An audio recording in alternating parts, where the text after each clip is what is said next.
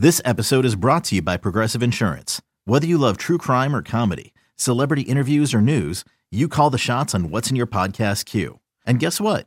Now you can call them on your auto insurance too with the Name Your Price tool from Progressive. It works just the way it sounds. You tell Progressive how much you want to pay for car insurance, and they'll show you coverage options that fit your budget. Get your quote today at progressive.com to join the over 28 million drivers who trust Progressive. Progressive Casualty Insurance Company and Affiliates. Price and coverage match limited by state law. With threats to our nation waiting around every corner, adaptability is more important than ever. When conditions change without notice, quick strategic thinking is crucial. And with obstacles consistently impending, determination is essential in overcoming them. It's this willingness, decisiveness, and resilience that sets Marines apart. With our fighting spirit, we don't just fight battles, we win them. Marines are the constant our nation counts on to fight the unknown. And through adaptable problem solving, we do just that. Learn more at marines.com. Back to throw is Darnold. Looks left. Fires one down the left sideline. Towards the end zone. Robbie Anderson. He's got it. That's a jet touchdown. Dumps it to Bell. And Le'Veon Bell takes it in for the touchdown. Crowder across the 30, 35 40. Crowder turns on the Jets. He's going to go all the way. Jamison Crowder. No, it's intercepted by Mosley. He's going to score, Jim. And he's in. Touchdown, C.J. Mosley. And welcome to Cool Your Jets, our first official episode. Uh, I could not be more excited uh, to hop into this one. We have a great podcast for you guys this week. Uh, obviously, we're going to talk about the Jets' very interesting signing of a few days ago and center uh, Ryan Kalil. Uh, then on Thursday, they have their first preseason game of the season against the Giants. Uh, and we'll close the episode. Uh, we we asked you guys to submit some questions for our mailbag using the hashtag AskCYJ. Uh, and so you guys did a tremendous job. We got loads and loads of responses. So we'll, we chose a few of those and we'll respond to them. Uh, so thank you guys again. Um, but yeah, we're really excited to get into this. Uh, I'm your host, Ben Blessington. Um, but the show is really nothing without my co-host, uh, analytic and stat nerd, Michael Nania. Michael, how you doing, man? to get this kicked off. Uh, I think we learned a lot from uh, doing our trial episode over at Play Like a Jet. It was good to shake off the rust a little bit and just get kicked off with that. And I think I think we're ready to just jump into this and have a lot of fun as we go through the season. So uh, things are getting into the we're getting back into the football groove with the preseason coming up. The Ryan Kalil signing was amazing to see, definitely exciting, and training camp's underway, and the vibe around this team is really positive right now. So I'm excited for the season and really excited to get into Cool Your Jets. Yeah, no, I, I agree with you uh, completely. Yeah, for those who don't know, we did do a, a bit of a, a, trial practice episode on the Play Like a Jet feed. It will actually end up on our official feed um, as we're still getting that all sorted. So this episode is supposed to come out on Monday, but if iTunes doesn't approve it until Tuesday, it could be a day late. Um, and then we're still working on getting the show on on Spotify, Google Play, iHeartRadio, Stitcher, all all of those uh, outlets that you listen to podcasts. I promise we will have them all uh, in a in a matter of uh, you know probably less than two weeks. It's just kind of you have to submit your first episode and you know prove that you're a viable podcast and whatnot. Um, but yeah, we did a trial run on, on Play Like a Jet. We learned a lot, like you said, Michael. Um, and, and, you know, we were obviously really excited uh, to, to hop into it. Uh, we, we made some changes, uh, but obviously, uh, this is going to be a fun podcast. I think the biggest thing, the, the advice, I think the best uh, feedback we got was it didn't suck, which uh, which I liked. I think that was really encouraging. That's huge. You got to get that yes. done. Very important. Yes. you can follow our Twitter for the show at CYJ Pod. Uh, you can follow Michael at Michael underscore Nania, and you can follow my personal Twitter, although I don't use it too much anymore, at Ben W. Blessington. Uh, and you can also find this show and, and plenty of other great podcasts and articles and Jets content at turnonthejets.com. A bit redundant with our podcast name. We have Cool Your Jets at turnonthejets.com, but who cares? Um, Michael, let's just hop right into it. We'll, we'll start with the Ryan Kalil signing because this came out of nowhere. Um, it seems like most fans had accepted that Jonathan Harrison was going to be the starting center for this team, uh, for better or for worse. I think many had talked themselves into it, but obviously, me and you were, were pretty skeptical of the offensive line and specifically that center position. Just talk about what Ryan Kalil brings to the team, not only from an on-field, uh, you know, standpoint, but also off the field or making protections and what he's going to do for for Sam Darnold.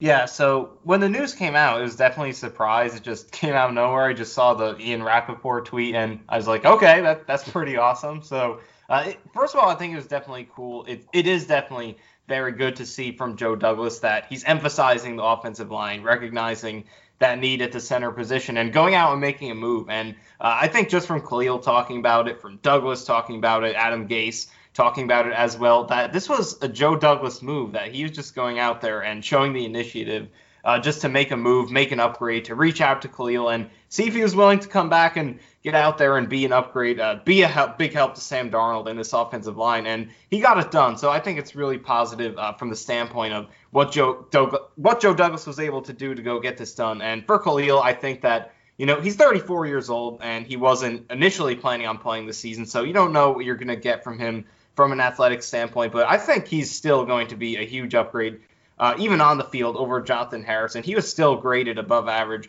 last year, Pro Football Focus, and obviously Pro Football Focus isn't the end all be all to any player, but uh, he's still a really solid player. At least he was last season, and it, it goes beyond the field too. Just what he's going to do, calling out protections, just the experience he'll give to Sam Darnold. He's a guy who's played in a Super Bowl, won a bunch of playoff games, been a multi-time All-Pro and Pro Bowler. So uh, it, I was really excited to see the news when it came out, and it's going to be a huge help for Sam Darnold and this offensive line. So definitely raises the ceiling of the group, and it's great to have a, a, vet at center that you can trust. And it's good to see that the Jets finally, under Joe Douglas now, is uh, that they're uh, putting an emphasis on that center position after ignoring it uh, under Maccagnan.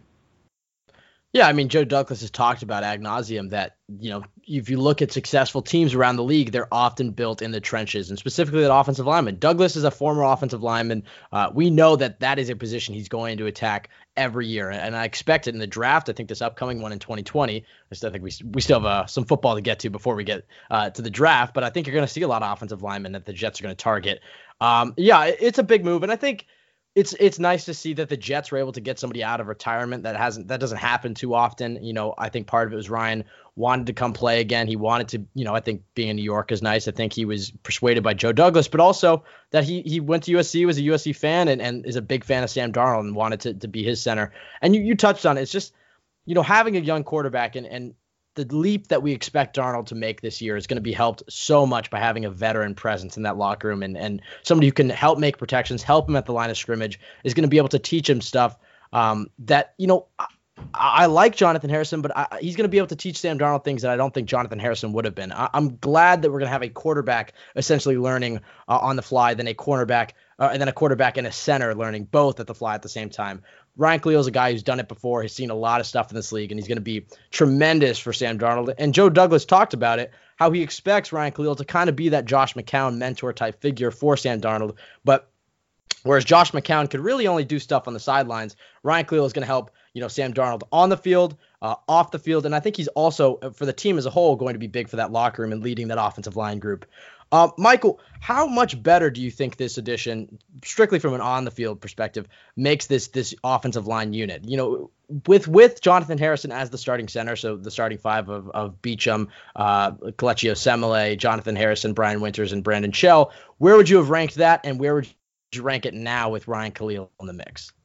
Yeah, so I think the thing with Kalil is that all those things that we've been talking about, his experience, just the IQ he brings to the table, all those intangible things at, at the center position, that's one of the most cerebral, heady positions in the game. So those things kind of make you better as a player in terms of what you're bringing on the field. And it's a harder thing to quantify. It might not show up in pass protection numbers or anything like that, but those things make you a good player at center. So he's definitely a guy who I think can come in and be average, maybe above average at center. While with Harrison, even though he's a guy who, you know, has some upside, he's a good athlete. I think you look at what he did for the Jets last year, he was really a bottom of the barrel center, better than Spencer Long was, but still wasn't very good. So I think you're making an upgrade from bottom five to about average at center. And I think overall at the offensive line, before Kalil, it was probably probably still a bottom five bottom 10 unit. If Osemele can make that jump back to where he was, it could maybe touch being an average unit. But with Kalil, I think you're definitely flirting with being average for now. But if everyone hits their ceilings, uh, all five guys across the line, then it could be an above average unit. But I think with Kalil, you're definitely in that kind of low 20s range uh, in terms of the overall talent. But there are still some questions to answer. But just for Sam Darnold alone, I think that's a huge thing. And that was an emphasis with a lot of the additions made, even before Joe Douglas came in, but it's really good to have him, and he just is another addition that's going to be huge for Sam Darnold in particular. Yeah, and we know what it's going to do for Sam Darnold, but you also look at what it's going to do for the rushing game and Le'Veon Bell. I think it's going to help Le'Veon to yeah, have a sure. veteran, have a veteran center up there. You know, Ryan Kalil is blocked for some great rushing attacks. I mean, Carolina was the fourth ranked rushing offense last year, so I think that's going to help, uh, you know, tremendously. And when you look at Le'Veon Bell's running style, the way how he likes to pick and choose and his holes and be really patient behind the line of scrimmage, I think just the addition of Kalil is really going to help his running style and his you know, helping him maximize uh, his potential. You talk about the Jets, you know, if everybody's hitting their ceiling being an average group, and there are some variables, you know.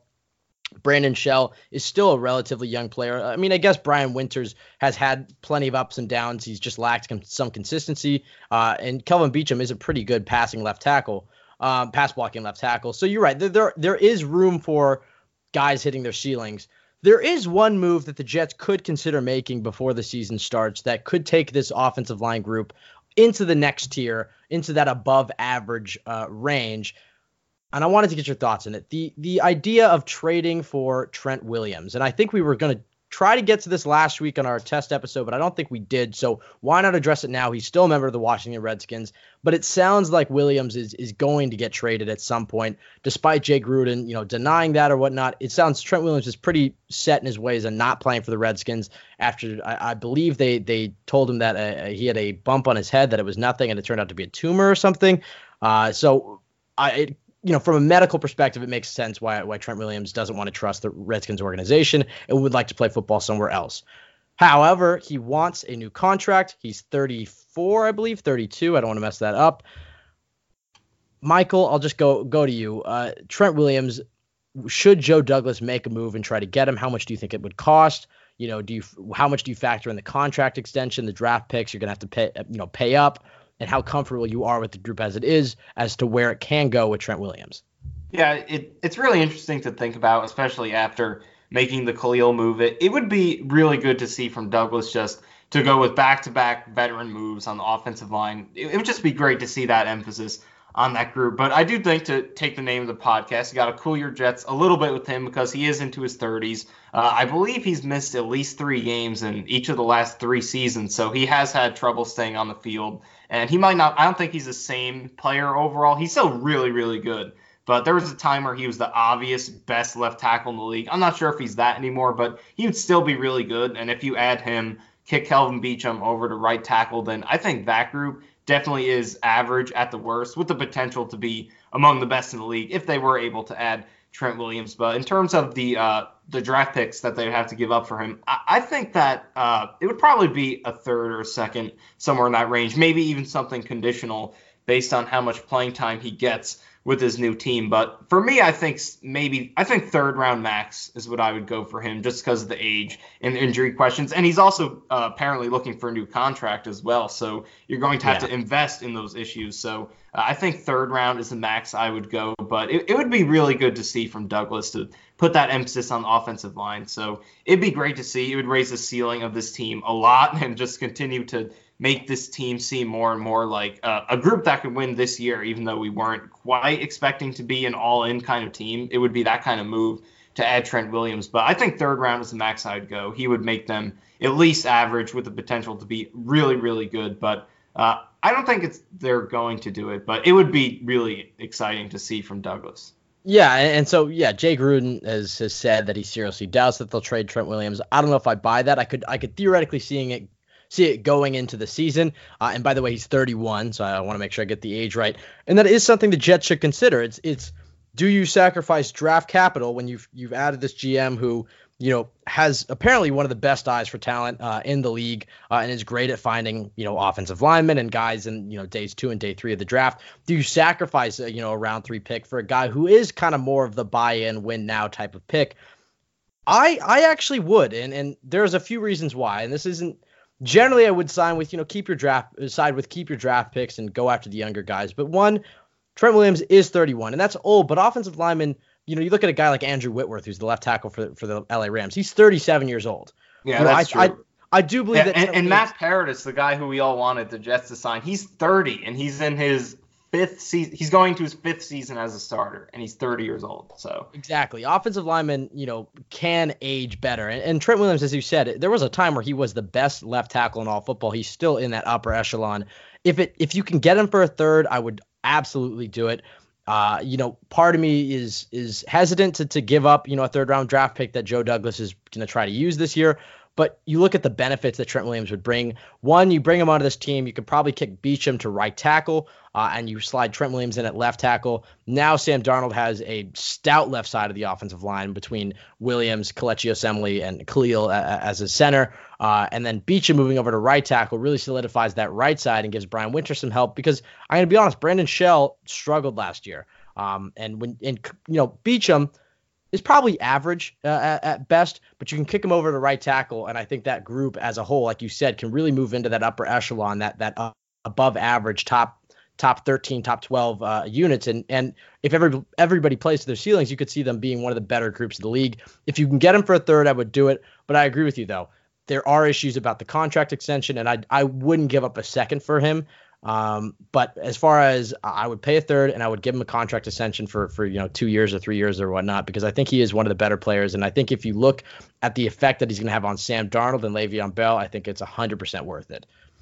Yeah, and also with Joe Douglas, I think he's going to be making his first draft with the team next year, so I think he's definitely going to put a premium on those picks. He's going to want to have some picks that he can use in his first draft with the team. But but like you said, like it would be very exciting to add Trent Williams and you put him on that line and that that's a veteran. You have Osemele, you have Kalil, you have Trent Williams. Those are three guys who have been. I think all three of those guys at some point have been maybe the best player in the league at their position, if not top three. I don't think Kalil was ever the best center in the league, but Osemele, Trent Williams, both of those guys, I think, at a point were arguably the best, but Kalil probably top five. But still, those are three guys who are, you know, obviously past their primes, but not too far past their primes, and guys who are still just really technically good players who, even if they're not in their physical primes, can still be really good. So it would be really exciting, and I would love the move. But I do think Joe Douglas is going to be a little conservative uh, with his picks in terms of the trade market because he was able to get Kalil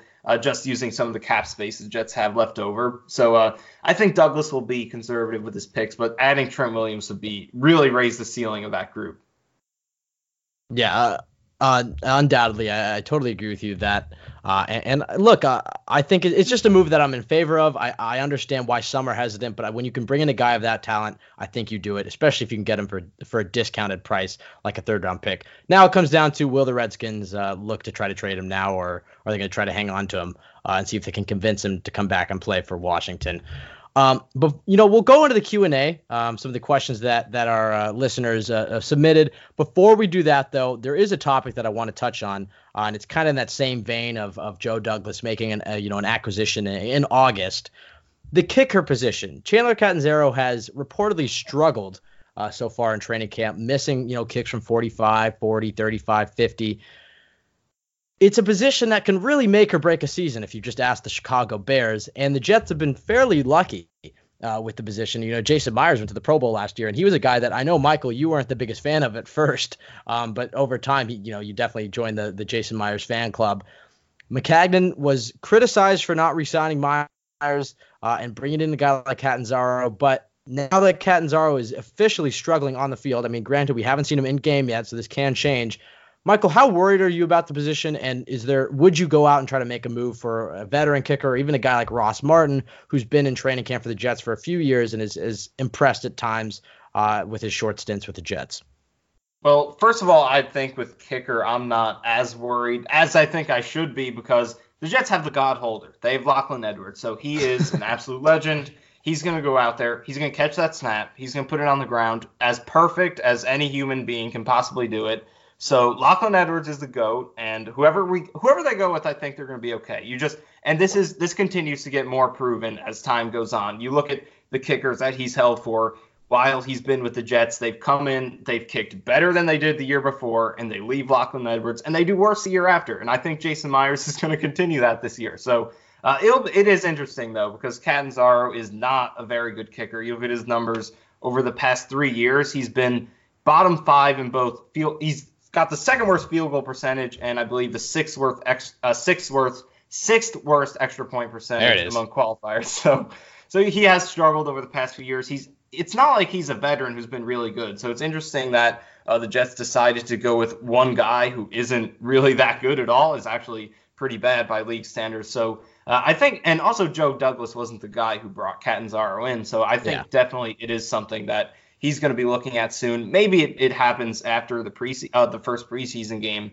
uh, if he struggles in that game. But I would think that this is something that Joe Douglas addresses. But and we'll see because it hasn't happened yet. And I'm kind of surprised. But he has struggled in practice. But overall, not too worried because the Jets have Lachlan Edwards, who is good as hell at holding. So uh, I think that with Ross Martin, it's interesting too. I think if, if Jets fans could get the team to sign Ross Martin just from begging on Twitter, that would be hilarious. And Ross Martin would be the GOAT, and I would root for him and buy his jersey. And him and Lachlan Edwards would be the most awesome special teams duo in the league. But uh, Ross Martin would be interesting uh, just to go with a young guy with some untapped potential who really wasn't that bad when they. He did miss a couple in the pre uh, in the preseason games last time, but in camp he was really good uh, the last time he was around. But he'd be interesting. Uh, I think uh, who is it? I think Matt Bryant is available as well. He just had a really good season. Uh, uh, is it Matt Bryant? I forget who it was. There's a Yeah, no, it is, it is Matt Bryant. Yeah, it is Matt Bryant. Yeah, he had a career high in field goal percentage last year. He's available. He's I, I think he's 200 years old, but he was really good last season. So uh, could go with him. But whoever it is, I think they gotta get some competition for Catanzaro. But even if they do roll with Catanzaro, Lachlan Edwards, I, he adds about 10 points to your field goal percentage. That is set in stone proven. So uh, they should add some competition, but I'm not going to be worried as long as Lachlan Edwards is there. And I'm serious about that. Yeah, well, I mean, I'll t- I'll take Matt Bryant in a wheelchair over Chandler Catanzaro right now. Uh, I mean, in Catanzaro, it was a weird signing because one, he left the Jets because he quote didn't want to play in cold weather, and now he's back, which was just odd from Maccagnan. I mean, I think the one thing that you can point to is that the special teams coaches remain the same for when Catanzaro was here and when he was brought back in. So my guess would be that Boyer pitched to Maccagnan that he thinks this guy is his guy. Boyer had a great year last year, so we can trust him, I guess. I mean, uh, I, as a 19 year old podcaster, will definitely judge him, the special teams coach who had the best unit in the league last year. But I think it is something to to be hesitant of. And you bring up Lack Edwards. I think we should start it now. We got to get Lack Edwards on the show. I think we should start a hashtag. 100%. well, I mean, what lack to CYJ or something. We just need to start a movement to get this man on their show as our first player interview uh, for CYJ. I, I, I don't know about you, but I know you're probably his biggest fan. If we can get him on, I think you'd probably buy his jersey by now. Um, so what do you think the hashtag should be? Lack to CYJ. We should ask our listeners to tweet Man, that out. What, what should it be? I think it should be. Uh, I I don't know. It's so hard to come up with one, but he definitely has to come on. He has to come on. It would be it would be the best crossover since Endgame, I think, and that is a high high bar to clear. But Lachlan Edwards on Cool Your Jets would be in that neighborhood, I think. All right, we'll start it now. Hashtag lack to CYJ. Add him on Twitter, and we're going to try to get him on this podcast. Speaking of Twitter, let's go ahead and get to the Twitter mailbag. Uh, we'll start uh, with the first one from at. The, and by the way, we didn't really. I mean, we read them to put them in this document, but these answers are really going to be on the fly here. We we thought we'd make it more authentic. So uh, if we stumble here a little bit, uh, just it's expected. Um, at the Jet Ranger two hashtag Ask CYJ. Which receiving corps are you most scared of? Uh, our corners facing this year. Uh, Michael, I'll take this one first, and you can jump in here as well. Although I think we might have the same answer. It's definitely week two against the Cleveland Browns. I mean, Odell Beckham Jr. is just such an alien. He is just a freak of nature. Uh, in my mind, I mean, I would put him up there as the best receiver in the NFL. I know some people will disagree with that. Um, but either way, you have to acknowledge him that he's a to- at least a top three receiver in this league. Uh, and he has a good, he's a great quarterback throwing in the ball. You know, I know a lot of Jets fans have some animosity towards Baker Mayfield. And look, I, I completely understand that I don't think he's completely proven yet. And I do think there's a chance that Sam Darnold has a better career than Baker Mayfield. I'm getting off track. Uh, but you can at least acknowledge that Baker is a solid quarterback as it stands right now. But you have a guy like Odell Beckham Jr., who's one of the best um, wide receivers in the league. And then you have his running partner in, in Jarvis Landry, who can give defenses nightmares. Uh, and, and he did give the Jets a bit of a nightmare last year uh, as well. I'm worried about that. And then you have to factor in that David Njoku, the tight end, um, assuming all three are healthy, that's just going to be a nightmare for this Jet secondary to, to stop. I trust Adams on Njoku, but there's two corners outside. Even if Jermaine Johnson's playing at his best and can and limit OBJ because you're never going to shut him down, I worry about a guy like Jarvis Landry just gashing the Jets over the middle, uh, and specifically Darryl Roberts. I think that could be a very tough game for the Jets cornerback group, and I don't know if, if there's a matchup that gets any worse. But Michael, uh, you know, I'll, I'll, give you the mic on this one. Is yeah. Would you go with the yeah, Browns? I, I, I think Cleveland is the obvious pick. Uh, you, Odell's number two all time in receiving yards per game. He is a monster. Uh, he is going. Whoever covers him, it's probably going to be a lot of Trumaine how do you Johnson. how do you remember all these stats? Uh, it's just in That there. It's just stored. nowhere. It's just stored in there. I'm like Adam Gase with the playbook. I know We it all. we didn't prepare for that. You just had that. It, it's just stored in there. I'm like I'm saying. Like I'm a, I'm as good with remembering these obscure stats as Lachlan Edwards is at catching the snap from the long snapper, putting it down, and helping his kicker make field goals. but anyway, We should just add him to the logo on iTunes. Right now, it's it's it is the you know MetLife Stadium with our CYJ logo. We should just make a giant Lack Edwards holding logo. I think our listeners would appreciate that. that would be great. Put that That'd in. If he comes on the episode, we'll make him the logo. How about that? That's the deal. we should just call it the Lachlan Edwards show. We have a question that we can we can talk about names for this podcast in a bit, but we'll finish this one. We'll come back to that because there Yeah, there is some stuff to talk about.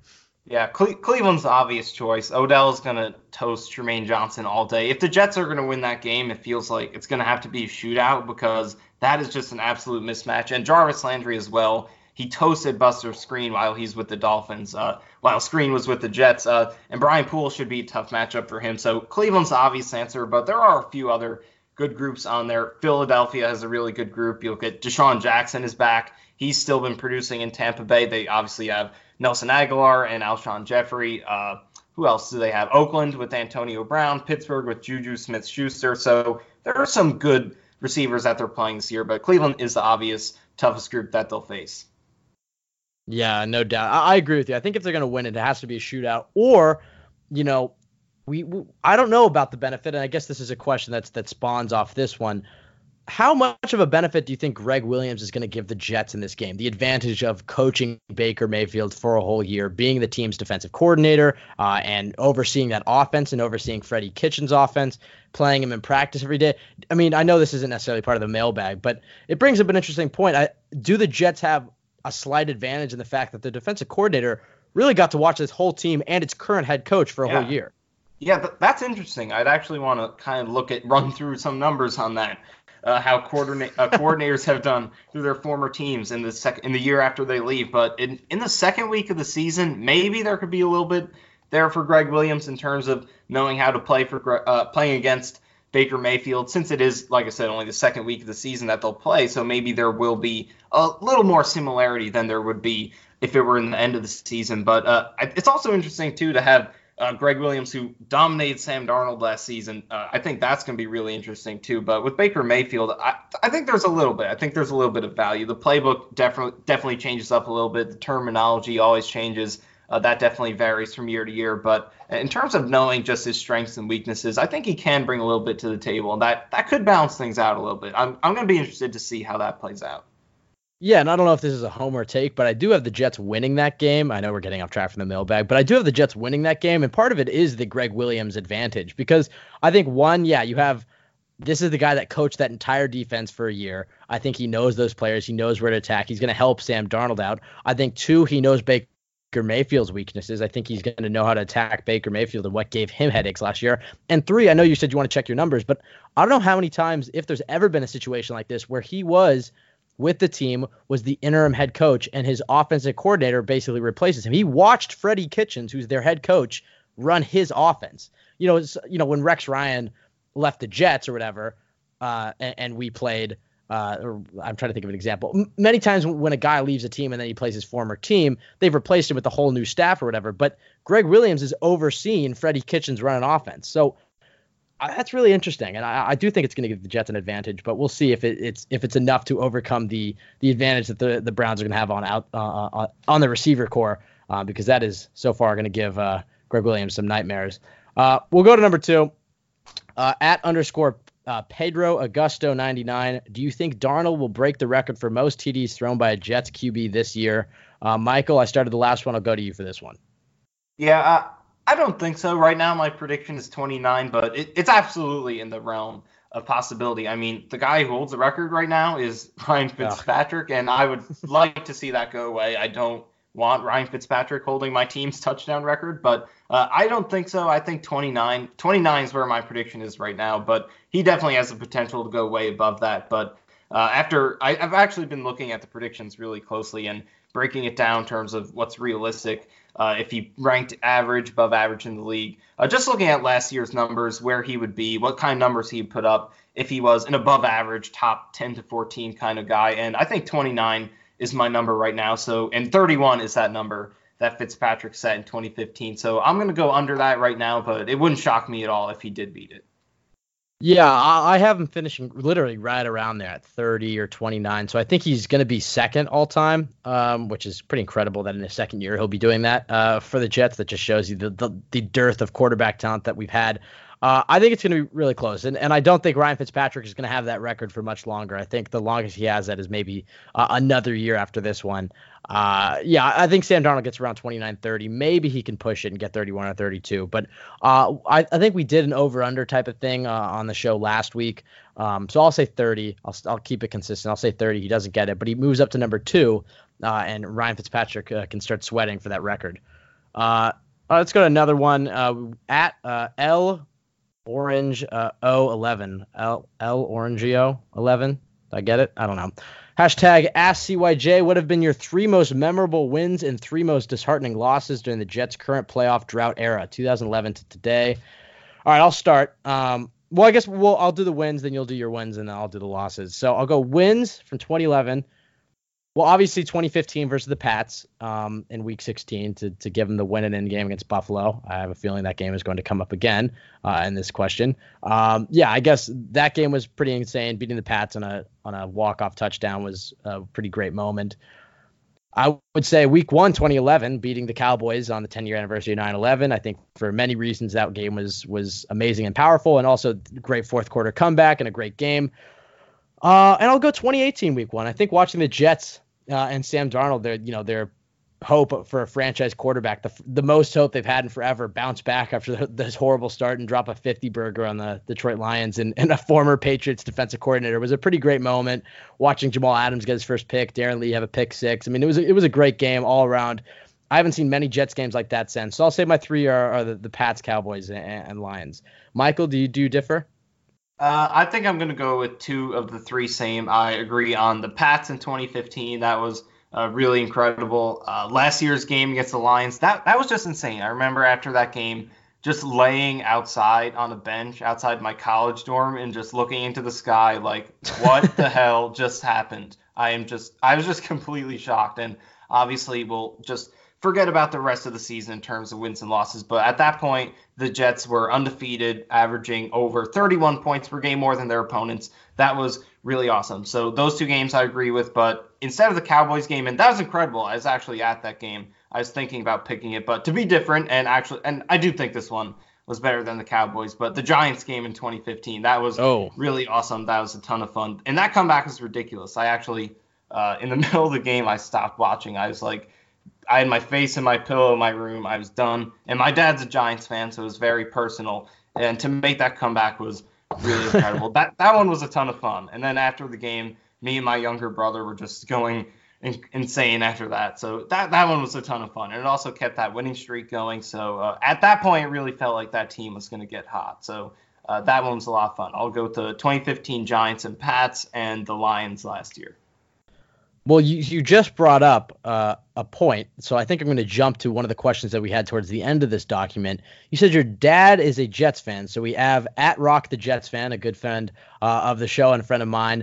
Uh, how did both of you become Jets fans, and what are your best, worst memories rooting for this organization? We've kind of gone through that part, but um, how did you become a Jets fan? Your dad is a Giants fan, so yeah. for me, my dad's a Jets fan. So despite I live in Portland, Oregon, um, despite that you know, I was able to bond with my jet with my dad over a team, but you didn't really have that. So how did you become a Jets fan? Yeah, so my dad is a Giants fan, but he's not the most diehard Giants fan. He follows them, but he's not super into it. But he got Jets season tickets with my uncle, who is a Jets fan, and so that's kind of how I became a fan. He just took me to some Jets games, and I was hooked. And it was around the time uh, in the early 2010s when they were competitive. So I, that that's really how it started. I went to that Cowboys game in 2011 uh, on 9/11, the 10th anniversary, and I was kind of watching the 2010 playoffs. So that's how I got into it. Uh, even though he's a Giants fan, he had Jets season tickets uh, because of my uncle. They just invested in them together, and I got to go to some games. And the atmosphere at MetLife Stadium when the Jets are good is incredible. So it's a ton of fun, and that's how I became a Jets fan. Yeah, hopefully the Jets can return to that. Um, from at Jack McNally two, what do you predict the Jets' record to be? I'm predicting Wait, so seven. are we not going to talk about the disappointing losses? That's fun. Oh my gosh! Yeah. Oh, you. Oh my. Oh well. I, you know, see, that was my I, subconscious I have to give you just some credit it. though, just moving past the disappointing Ugh. stuff. That that's kind of I- what we're doing this year. It's kind I, of I know. Yeah, I noted it in my head what they were, and I was just like, I'm just not going to acknowledge it. No, I, I- I completely forgot. Uh, This three is most. a dis- counseling session though. We're going to go over it. Oh yeah, okay, okay. Three most disheartening losses. Ooh, this is a tough one from I'll, I'll 2011 start to off today. with this one.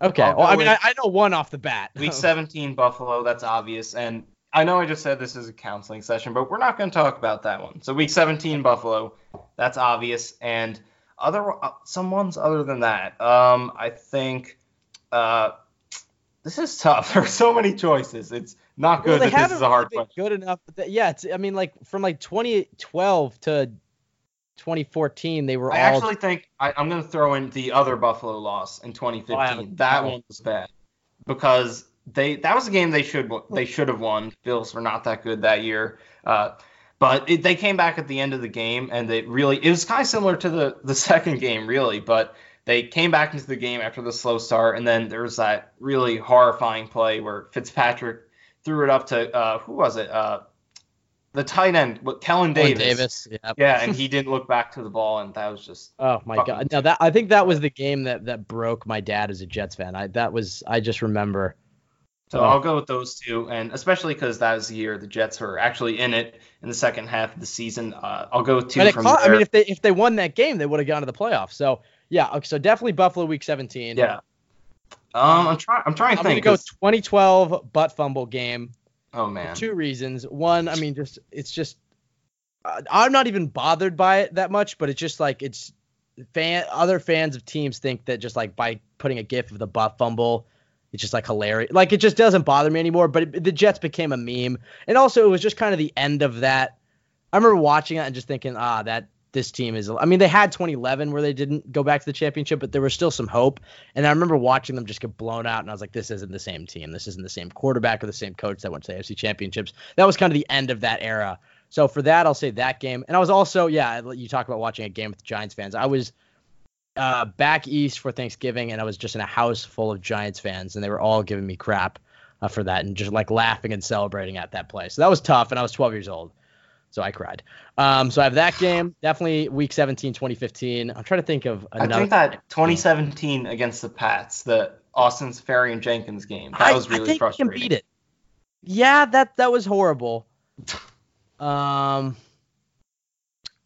There were a lot. 2011 had some bad ones. 2011 had some bad ones. Also, I mean, you could go. The Giants game 2011, that was bad. Oh yeah, that's a, that's a bad one. Probably yeah, yeah. That's that this Giants. is fun. This is a lot of fun. This is fun, yeah. Commiserating in our, in our misery. I'll go. Yeah, that Giants game 2011 was pretty tough. I was trying to think if, if there was something this year, maybe that Browns game this year, but I don't know if I- I'd put that as like just Yeah, I, hard. I Like it- think it's more like that was just because of like the aesthetic of like Baker Mayfield debuting against Sam Darnold in prime time, leading the comeback, ending the win, the losing streak.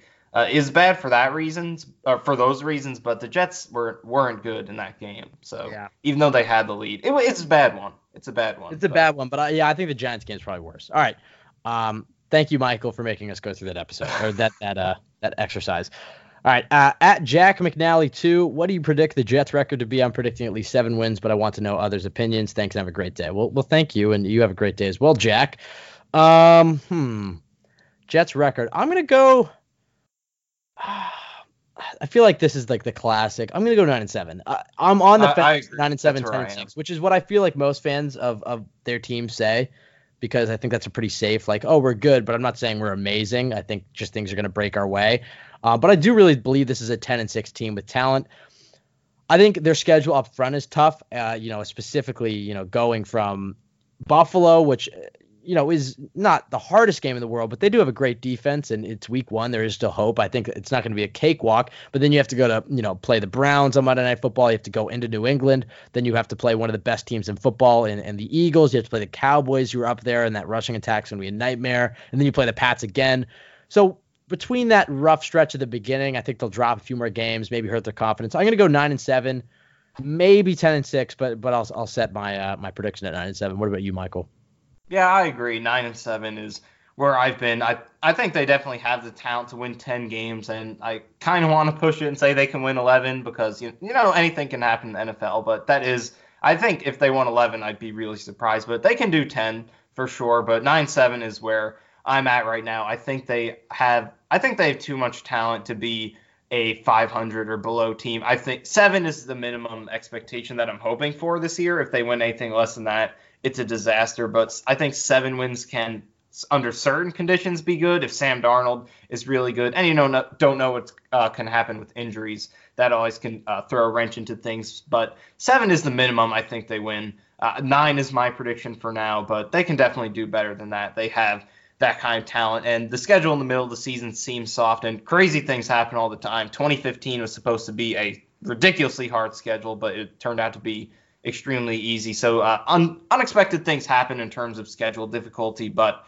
it right now looks like something that is pretty average, maybe a little bit easier. But uh, just with the talent on this team, and if Sam Darnold makes a leap that I think he's capable of, that most of us as Jets fans think he's capable of, I think nine wins is where they end up. Will that be enough for the playoffs? That remains to be determined. Sometimes it is. Sometimes 11 wins isn't enough. So uh, we'll see with the playoffs. It depends on how the rest of the AFC plays out, but nine wins is definitely my prediction right now.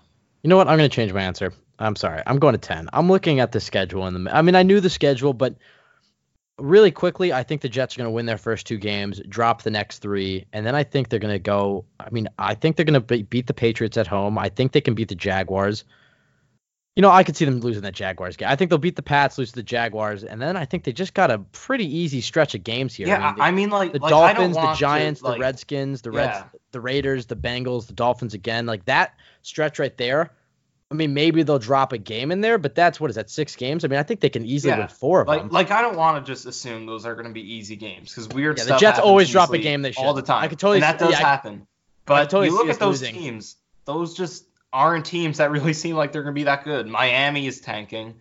Then you look at the the Raiders. The Raiders can be good. I think they could they could be a surprise team. I don't think they'll be good, but that they could be the team that could uh, be the surprise good team in that stretch. But the Giants are not really looking like they're going to be that great. Uh, who else do you have in that stretch? The the Redskins probably are not going to be that good. So it, it's a stretch of some what could be some really winnable games, but we'll see how it plays out. But it does seem like that middle of the season stretch, and also in terms of travel, they have a lot of advantages. Every single one of the games they play this year are in the Eastern time zone. It's the first time in Jets history that that's happened. And I believe it's only the fifth time any team has played 16 games in the Eastern time zone. So that's an advantage. They only play road games in back to back weeks once against the Dolphins and Jaguars. So I think that both in Florida.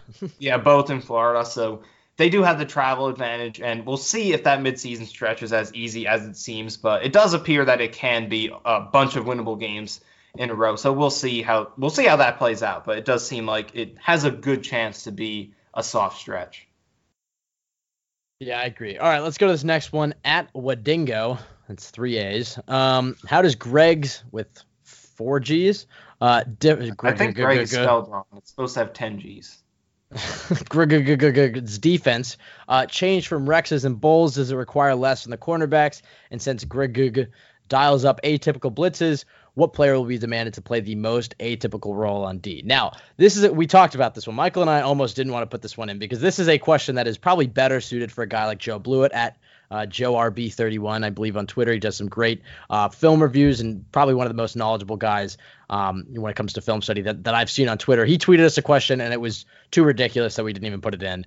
Um, but I mean, from Michael and I's, um, I guess, I don't want to say juvenile because I, I, do believe we're knowledgeable of the game of football and and the Jets.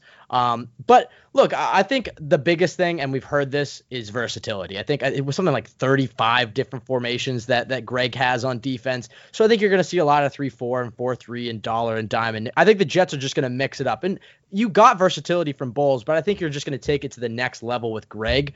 Um, and yeah, I think I think his corners are going to be more aggressive than they were in Todd Bowles' system. I think you're going to see more pressing and, and more attacking. And I think that's why Trumaine Johnson will have a better season this year than last season. Um, but I'm excited. I, I, am excited to watch the versatility and the amount of players that he's going to sub in. I think it's just going to be a lot happening um, which I guess you could say is, is a little bit more similar to Rex's in a sense when you would see Rex have these crazy blitzes and formations where guys would be walking around and be like, who's coming, who's going, whatever. I think you're just seeing, you know, Greg's going to be sending a lot of blitzes from a lot of different formations with a lot of different personnel. Um, uh, I guess I'll, I'll, I'll defer to you before we go to the second part of that question. Yeah, so I'll actually start the second part of that question. I think that the the player to play the most atypical role on defense, I think it's going to be Blake Cashman. He's a guy who has been getting a lot of first team rep, uh, first team reps, and whenever that happens, it that shows you that what he's been doing, what he's been showing the coaching staff on the field, in the film room, is that that he's going to be a starting player in this defense, or not a starting player, but a player who's going to have a really big role. And you look at what Cashman did in college and his profile as a player. I think he's a guy who you're going to see in a lot of sub packages, maybe playing some coverage roles, maybe doing some pass rush from the linebacker position, because that is some. Those are two areas where the Jets could help out their two starting guys a little bit. Mosley is great in coverage, but Williamson not so much. He can struggle there a little bit, and while Williamson is a really good pass rusher from the linebacker position, Mosley isn't too productive of a pass rusher, even though he is great at most other things. Pass rushing is one of the things he doesn't do too great of a job. So I think Cashman in those two roles could be one of the most versatile players on this defense. I think he's going to be, and he's not really a surprise guy anymore because we all know he's been taking those first team reps, but he,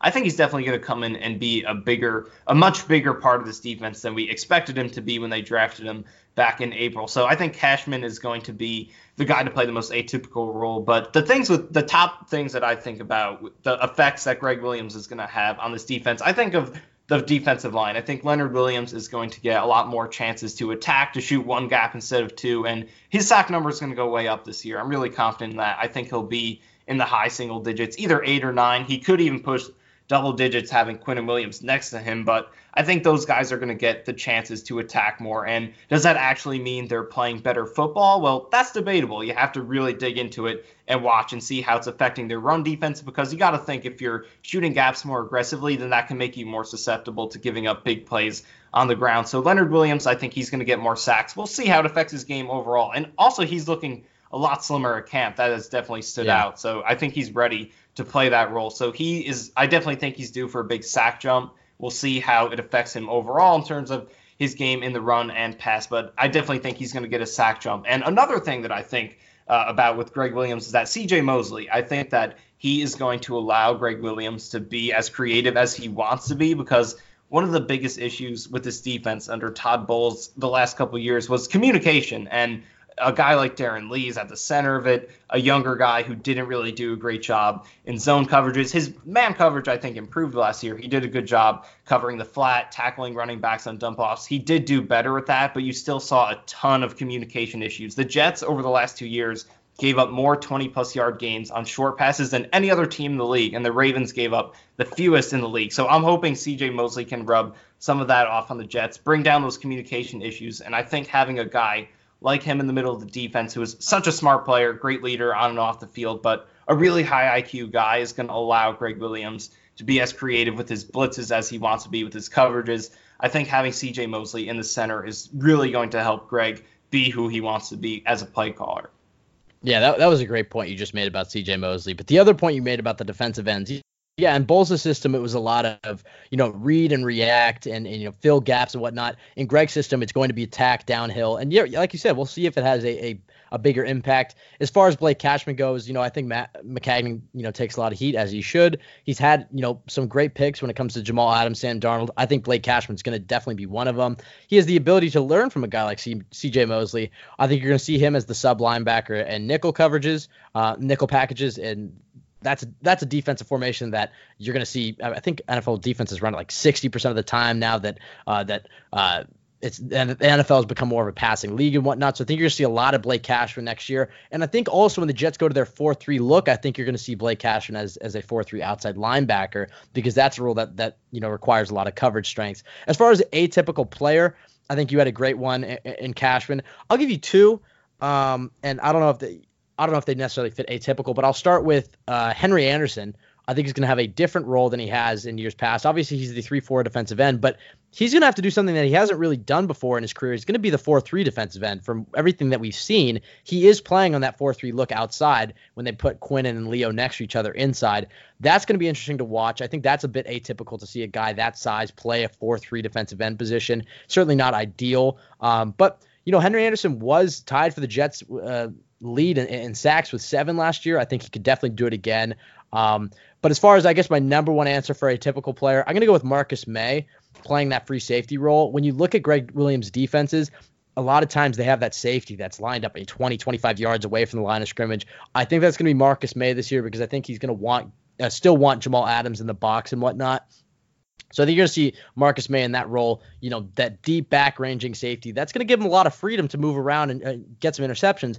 People forget that their rookie years, Jamal Adams and Marcus Maye, you could have made the case that Marcus Maye had a more productive year. I think Adams' talent and flashes were, were evident, but but Maye was a you know kind of a ball hawk his, his freshman year, his freshman year, his rookie year. He's been hurt since, but I think once he once he can come back from the shoulder injury, you're going to see him in that role, and I think he's going to really succeed there. Um, let's go to the next one. This is from Paul Brzez uh, at Pauly Bruise, Pauly underscore Bruise. Um, how'd you come up with such a great logo? Also, one player on offense and defense, non-starter that you're looking out for during the preseason games. Uh, that leads. That second question leads well into our uh, Giants preview that we're going to do in just a bit. We just have a few more questions with this. We'll start with the logo. That was all Michael. Michael. Yeah, that was all me. Yeah. so I know it's great. So thank you for stating a fact. I am well aware that this is a great logo. So uh, yeah, it was just a. I decided that we're making an awesome podcast, so it needs an awesome logo. So that was basically the thought process there. Yeah, we we went through quite a few like different um you know designs, and we still have some alternate like shields and whatnot. Yeah, um, it was very Michael, thorough. It was a very thorough. Well, oh, process. Oh uh, yeah, that's Michael's passive aggressive way of of saying "fuck you, Ben," because I literally for it was about three days of you know what if we did this and let's change this or whatever. But Michael had this this like it was it was the alternate logo. I liked the CYJ with the the plane. I think the city looks cool. I liked that, and I think you can interpret it as like the jet stream of like cool your jets, or it kind of looks like audio levels for a podcast as well. So I really liked that logo, and that's that was all Michael. He's you know he has many talents. You know he can he can host podcasts. He can bring up stats from you know 1973, and he can also uh also a pretty good graphic designer. Thank as you. Far I appreciate as, that and they're all facts. They're all, they they are all facts, and I guess he's Lac Edwards' number one fan. Um, as far as one player on offense and defense that's not a starter that you're looking out for during preseason games, uh, I think Michael just gave a great one for the defensive side of the ball, and Blake Cashman. I'm really interested to see of you know why have uh, the Jets been so enamored by this kid. I think he's going to play a big role on special teams and in those nickel and sub packages for defense. Uh, so I'm excited to see him. As far as offense goes, non-starter. I mean, I have two. I guess I'll go with Deontay Burnett for this one because I think you're going to see him play more. I was going to go with maybe a guy like Ty Montgomery because we've heard a lot about him in camp, and I kind of want to see how he looks now that he's healthy and he's going to be Le'Veon Bell's backup. But I'll go with Deontay Burnett. Uh, I'm really excited to see him uh, in the preseason. I think he'll make this team. He showed a lot of flashes when he got uh, playing time. And you know, think of that Bears game, he had that juggling circus catch. At the end of that Packers game, he made some plays, and then that Patriots game, Week 17, he he was our best receiver on the field. Uh, it seemed like so. Uh, I'm excited to watch Deontay Burnett and Blake Cashman.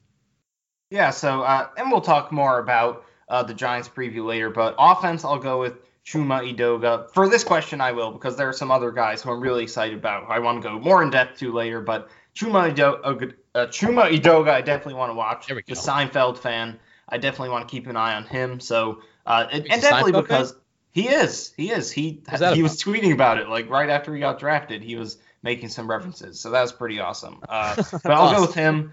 Uh, and especially with Brent Qvale's injury, I think he could be the top guy at, at tackle if either Sheller Beachum go uh, Sheller Beachum go down. So I'll definitely be looking at Edoga to see how he holds up.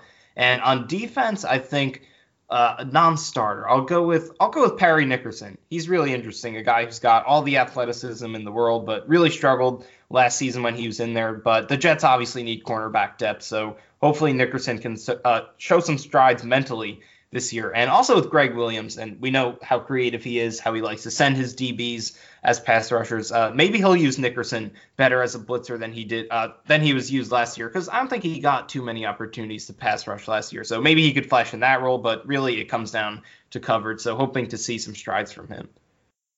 Yeah, I think those are both great answers. And that Nickerson answer leads right into uh, our next one. We have two more.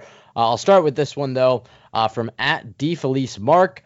Uh, hashtag ask CYJ. In your opinion, what does the cornerback depth chart look like at the end of camp? Does the front office add someone like Claiborne, well, uh, back into the picture, or hope Roberts can contain receivers opposite Jermaine?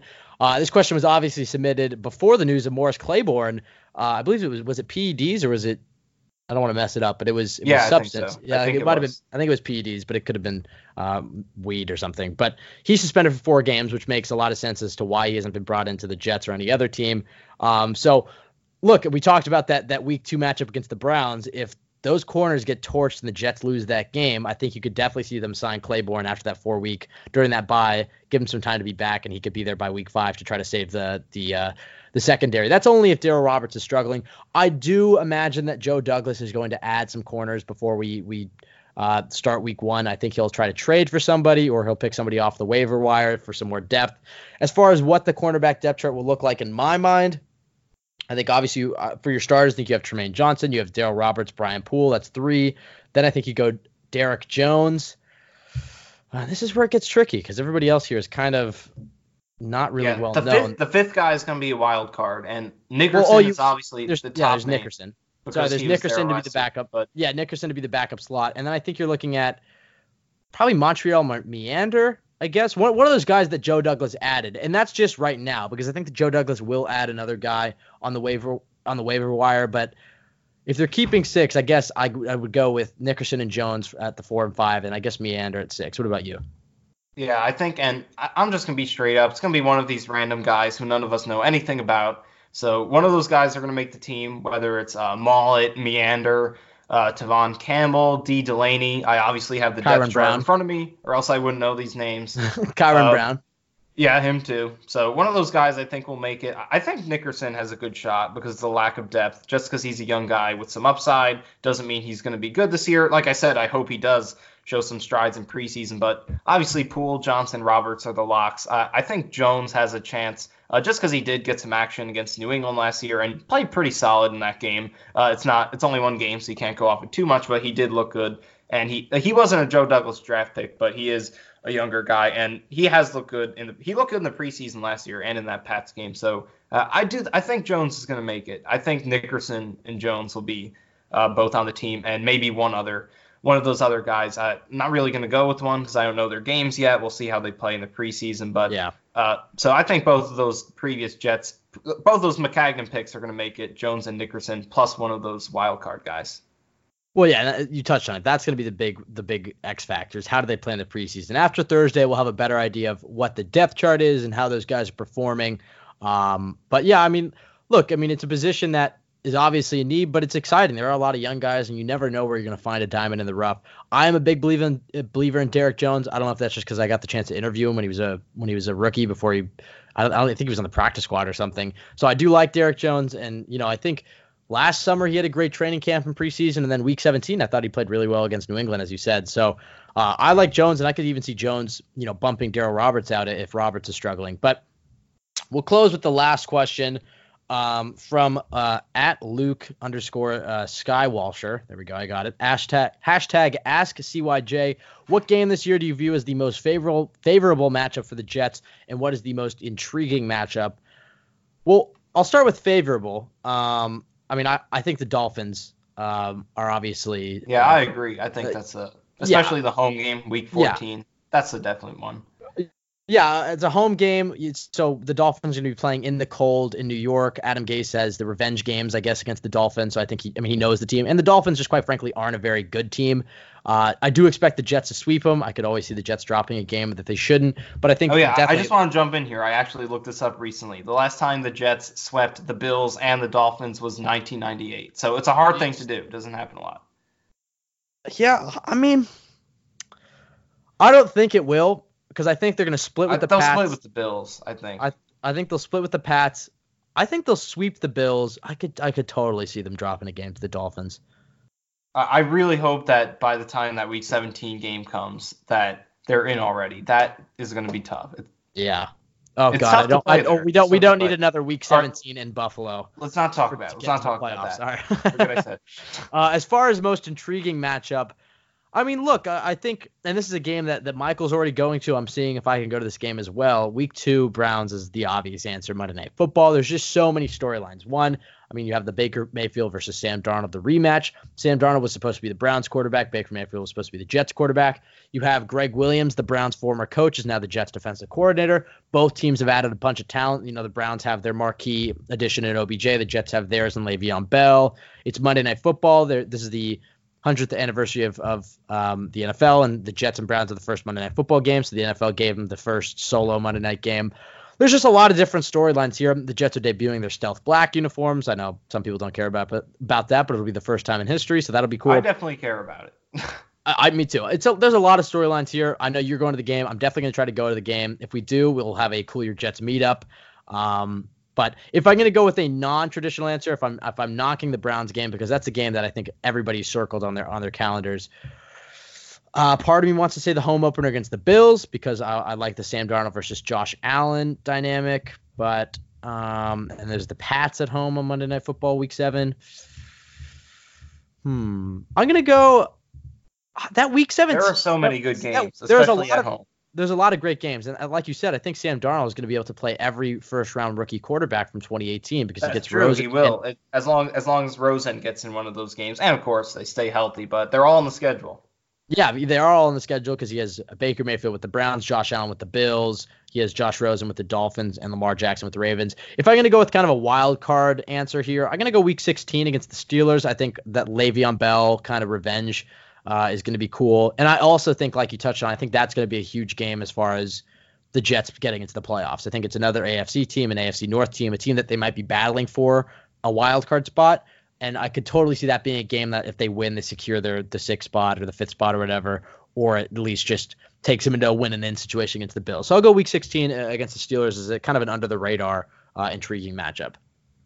Yeah, so I'm going to agree with you. I think the Browns are the obvious choice because of all the storylines you mentioned, and and I, and I just have to say, listen, I have a ton of respect for the Cleveland Browns fans. I went to Cleveland for the Jets game a couple years ago in 2016. The Browns were 0-7, and those fans were still out there, drunk as hell for that entire game, going all out for that terrible, terrible team led by Josh McCown. So I have respect for those fans, but the hype with this team, it's kind of annoying. You can't help but be annoyed with the hype that the Browns get. So I hope the Jets beat the shit out of them. I really hope they do.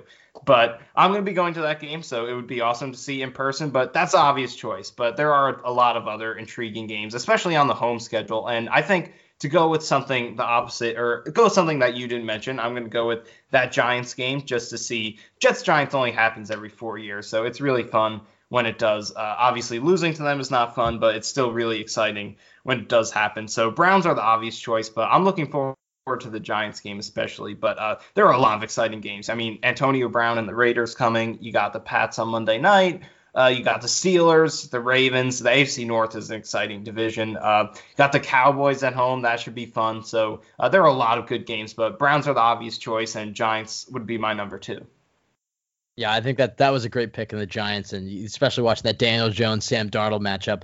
Uh, if Sam Darnold can just light the Giants up, uh, and Daniel Jones, if he plays plays terribly, that would be just so so delicious to be able to. You're going to get to, fans. and that's there are so many good quarterback matchups for Darnold, and especially Yeah. young guys. And uh, like you mentioned, they're going to play all all the first round guys. They could see Jones. They're going to see Dak Prescott. So Dwayne Haskins. Brady. So uh, and Dwayne Haskins potentially. So a lot. yeah, but of but Jones, but. Jones is just the you know the Giants are the team that passed on Sam Darnold. They're the team that's exactly. been saying, fine without Sam Darnold. So it would just be so delicious if for the next four years we could tweet at Giants fans uh, with with gifs of Sam Darnold just crapping all over their team.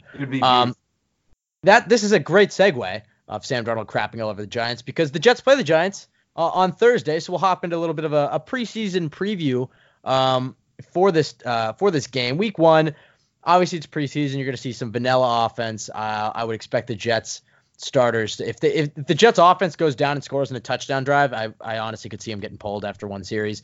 Uh, I think yeah, I think they'll just play one series, two series, maybe three. Um, but I don't think I think Le'Veon Bell only plays one series. I think Adam Gase is gonna you know keep it slow, whatever. Um, I'm really excited to see the backups, to see the kind of depth that we have in this team because that's a big issue and cause of concern for me. Is you know I think the Jets have a nice starting lineup, uh, specifically uh, sorry, in most places, but they have some depth issues in a lot of places, specifically offensive line and and cornerbacks, and and even there are some question marks with the receiver core. So uh, I'm interested to see that. But uh, Michael, I'll turn it over to you first with this Giants preview. Uh, I guess what are you looking out for from a preseason game for Week One? Obviously, the win loss doesn't really matter that much. I know you're hoping for no injuries, but what is something that you can see from the Jets uh, on Thursday that'll make you feel better about the team heading into the season?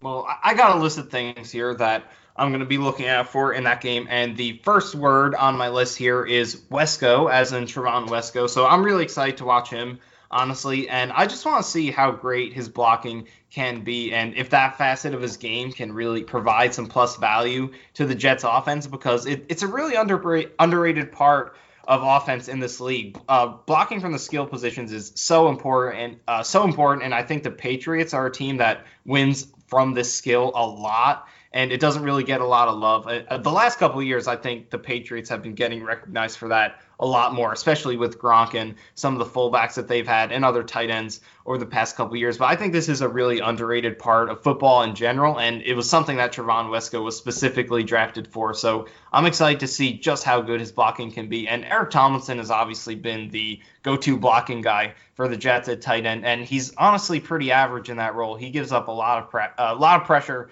as a pass protector. And as a run blocker, he throws some really good blocks, but he, he has some whiffs too. So I think he's been average overall. So I'm interested to see if Trevon Wesco can take over his uh, Tomlinson's role and become a really good stud blocker. And I'm excited to see if that can show in preseason next week. And and look, it's just fun as hell to watch him obliterate people. So uh, definitely excited to watch Trevon Wesco. Wide receiver is going to be interesting beyond those top three guys in Robbie Anderson, Quincy Enunwa, Jamison Crowder. Uh, there's going to be a huge battle for spots there. We talked about it last week how it's kind of like a special teams versus pass catcher battle, but you got Deontay Burnett, you got Tim White, who's made a lot of noise in camp, and Greg Dortch, of course, a guy who went undrafted, kind of had some questions with his motor on the field, but has looked really good in camp. So I'm excited see, to see those quick three question. guys. Could yeah. you see the Jets just rounding out their depth chart with those three young guys, rolling with the after? I guess after Bellamy is the fourth, they carry seven, assuming that Dortch can handle return abilities, and just go with those three guys. Yeah, I think if Dortch is going to be the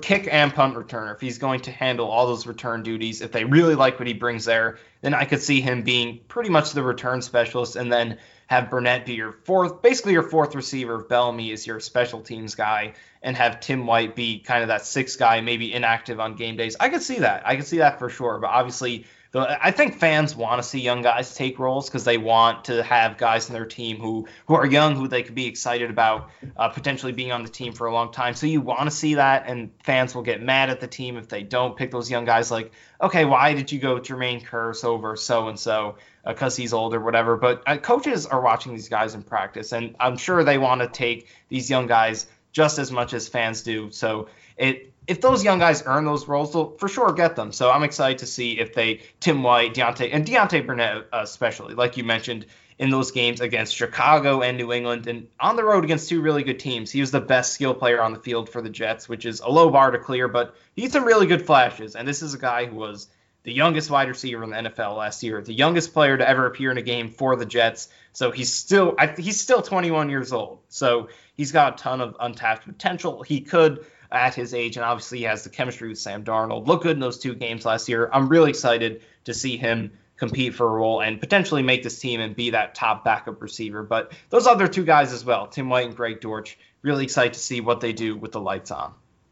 Yeah, I mean, you talk about some specific players. What what I can see that'll make me excited, I guess, for the direction that the team is heading is really going to come from the coaching. I'll, you know, from all three phases. We'll start with the offense, and again, it'll be vanilla. It's not going to be the exact thing, but I want to see how Adam Gase uses Ty Montgomery and Le'Veon Bell on the field at the same time. I don't think they're going to go completely in depth with it, but I'd just like to see, you know okay, well, are they going to have go five wide and have Le'Veon and Ty Montgomery on the field at the same time? Will have they will they have will he put both of them in the backfield at the same time? He put one and you know one out wide and one in the backfield? I just I, I want to see that. I want to see the t- the different type of route combinations, how he's using how he's utilizing Robbie, the different types of routes and stuff. I'm just really you know excited to see it. His play calling. I know it's going to be vanilla, but it can at least kind of give you a sense of the type of play caller uh, and, and offensive coordinator slash head coach that Adam Gase is.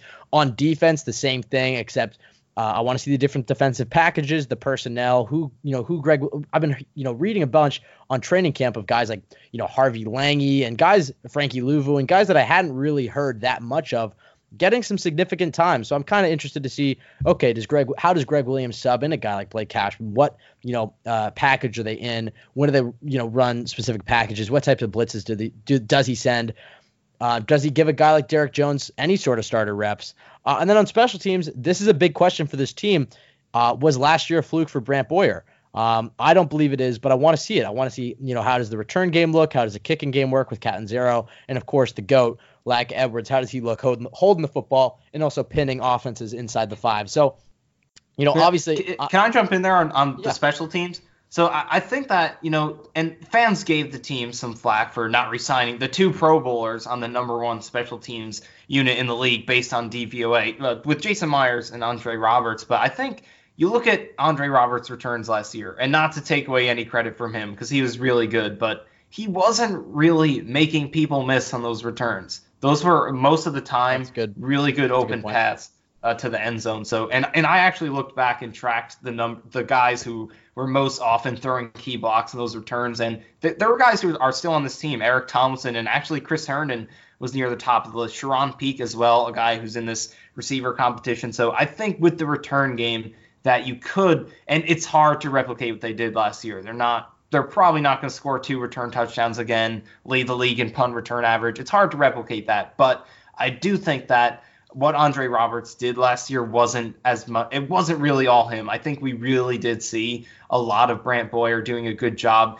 with drawing up just the blocking schemes and also looking back at those touchdowns. Some of the big returns I was noticing really similar concepts with the blocking that were just working multiple times, usually centered around those tight ends. And they did get Daniel Brown, a tight end from the Bears, just known for a special team. So uh, it's going to be interesting to see if they can replicate what they did. I don't think they will from a numbers standpoint, but I, I do think that the Jets were right not to in, over invest in special teams Pro Bowlers.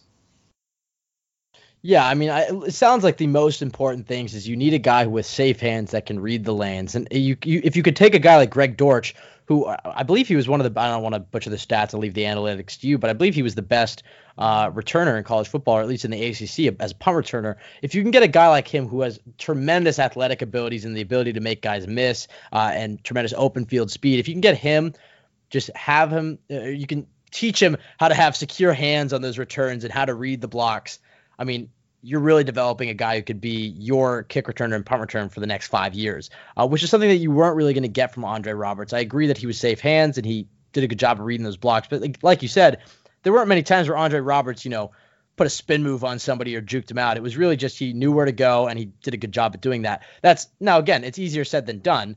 Um, but uh, I'm I'm I'm hopeful that a guy like Greg Dortch or even Trenton Cannon or maybe even Jamison Crowder um, can take those responsibilities. Yeah. And, and, I think at the least, and the bar was set high last year, especially because uh, us as Jets fans have not seen splashy special teams in a long time before that. But as you just don't want to see muffed catches, those really hurt the team. You don't want to see those, and people hate on fair catch curly, but it, there's value to not muffing any punts over the course of the season. So that's really key. But you also and getting re- having a really bad return average can definitely hurt the team. It, it those extra few yards of field position help over the long run, uh, the difference between a really good return unit and a bad one. So those are important. But the touchdowns, it's gonna, like I said, it's gonna be hard to get two again. But uh, just as long as you avoid those turnovers and be just solid with your return average, that's really important. And those Greg Dortch stats he had uh, last year, he averaged 11 There yards punt return. He that was sixth in the ACC, and he had two punt return touchdowns. That was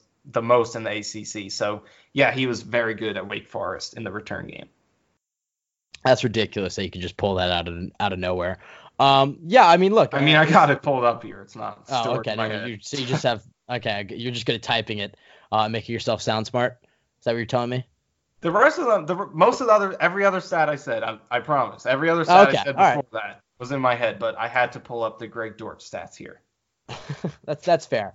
Um, all right. Well, I guess we'll leave it with that. You know, obviously we're excited. I guess I'll say, um, I like to do this a, a score prediction, Michael, for this game. I know it's preseason, but I figure when we do preview games, we kind of want to get. I actually like this. I have a good idea. I think it's going to be preseason games have super weird scores. There are a lot of field goals. I think there's good probability of mixed, missed extra points because the kickers are rusty. I'll go with the.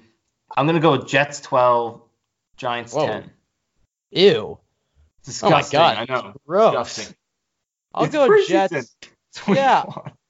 I'll go Jets 26, Giants 10. Is that weird enough for you? 26 would be what would That's that good. be? I like those weird numbers. That's two that's two Let's look at their touchdowns and four field goals. I want to see what those scores were because I usually the all right. So here are their scores in preseason last year: 17 nothing against Falcons, 15 13 they lost to the Redskins, 22 16 lost to the Giants, 10 9 lost to the Eagles. Yeah, it, they are weird scores. I guess that's a good point. I'll go 26-10. Uh, actually, I don't know about I don't know about Trevor Siemian leading that second team offense. So I don't know. Maybe I'll knock 19. I'll go 19-10. There we go. I'll knock it down to touchdown. There we go. But I- That's a I nice think- ugly number. Did you want want to make one bold prediction for the game? Bold prediction for the game.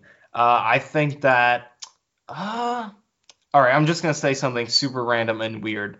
Uh, Chandler Catanzaro is gonna complete a touchdown pass. 17 yards to Tim was- White. What the he- where the hell did that even that's just not happening. It could happen. I've done I it mean, in it- Madden, not with those guys.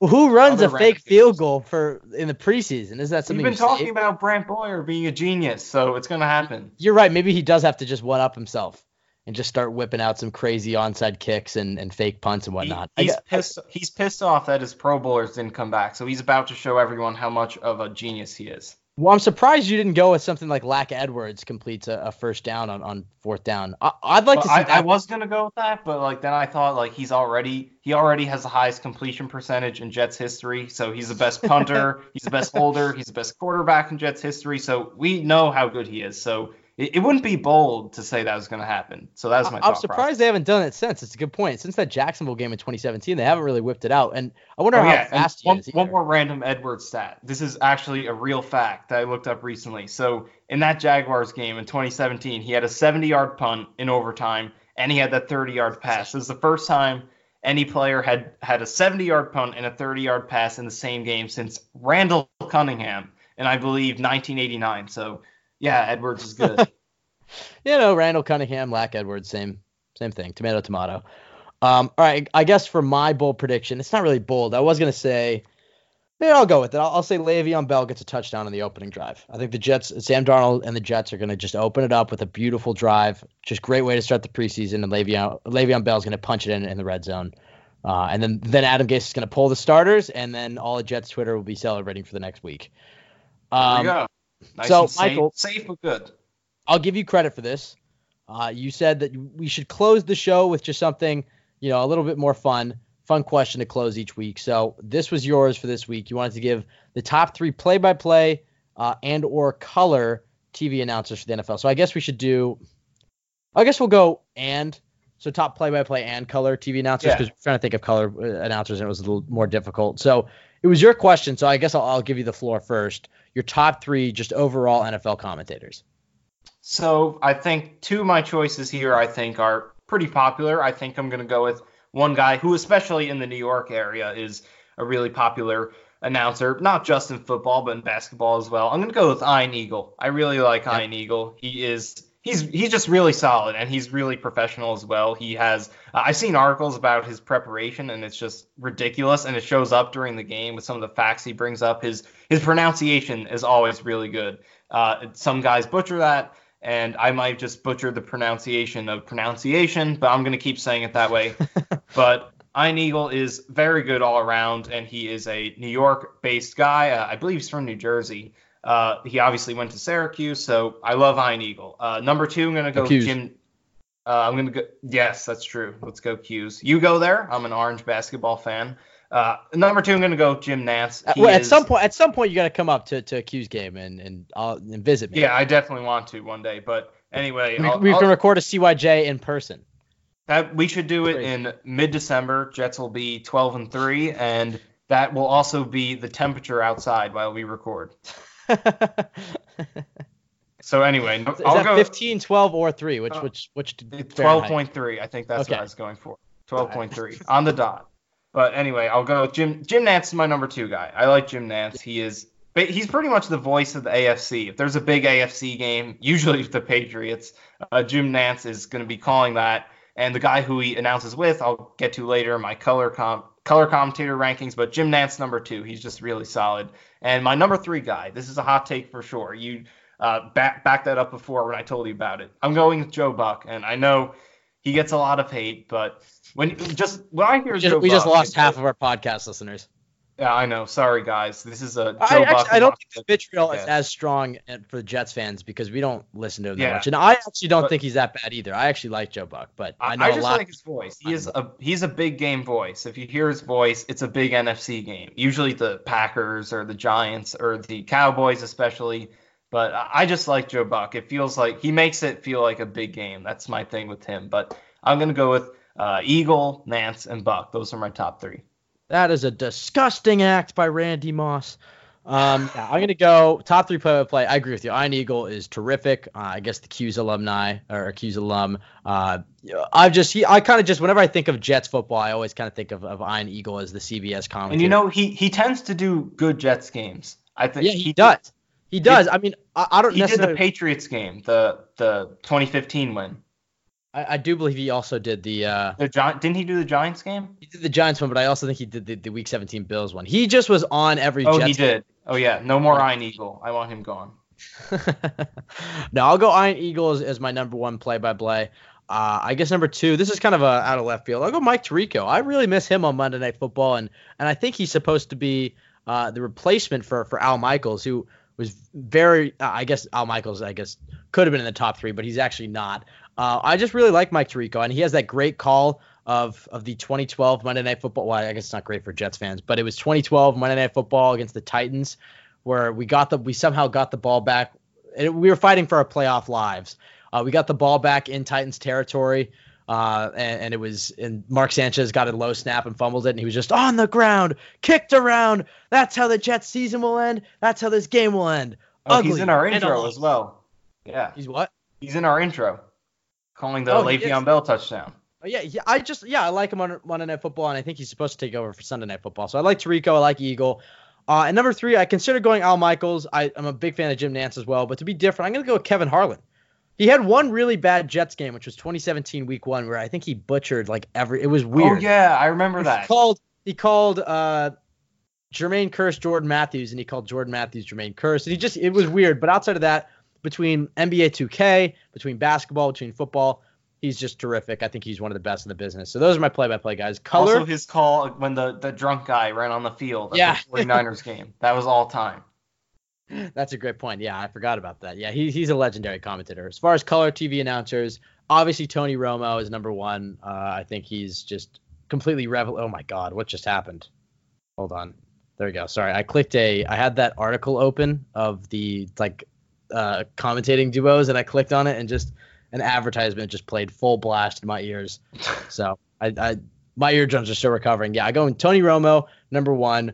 Um, number two, this is a tough one. I guess Chris Collinsworth. I'm a big fan of Chris Collinsworth, and I don't want to take your guy because I do agree with him. I think he was a great pick. So for number three, uh, I'll mix it up and I'll go with Rich Gannon. I think Rich Gannon actually does a does a pretty solid job each week. Uh, I, I just part of me d- thought about going with Dan Fouts, not because I think his his commentary is that great, just I think he's kind of funny with Eagle, as you mentioned uh, when we were talking before. I think he's, he's him and Eagle have been pretty funny together. But as far as like actual football knowledge, I, I, I guess I'll go with Gannon. Um, but I'll turn it over to you for color commentators. Yeah, I, I like Gannon. I think the thing with him is like he'll be hard on guys. I think like he's not afraid to like say like point it out when a guy really messes up. So I like him for that. But I agree with your top two. Tony Romo is he's almost as good at color commentating as Lachlan Edwards is at holding. So he's in, which means he's really good. Are we over under seven Lac Edwards jokes so far? that should be like an over under in Vegas. Over under on the number of Lachlan Edwards references. I guess I guess we should make it every episode. Every, every episode we have to have at least four Lachlan Lachlan Edwards jokes for his yeah, number. iTunes said we have to have that many if we want to keep the feed up. Yeah, that's that's why we're not approved yet.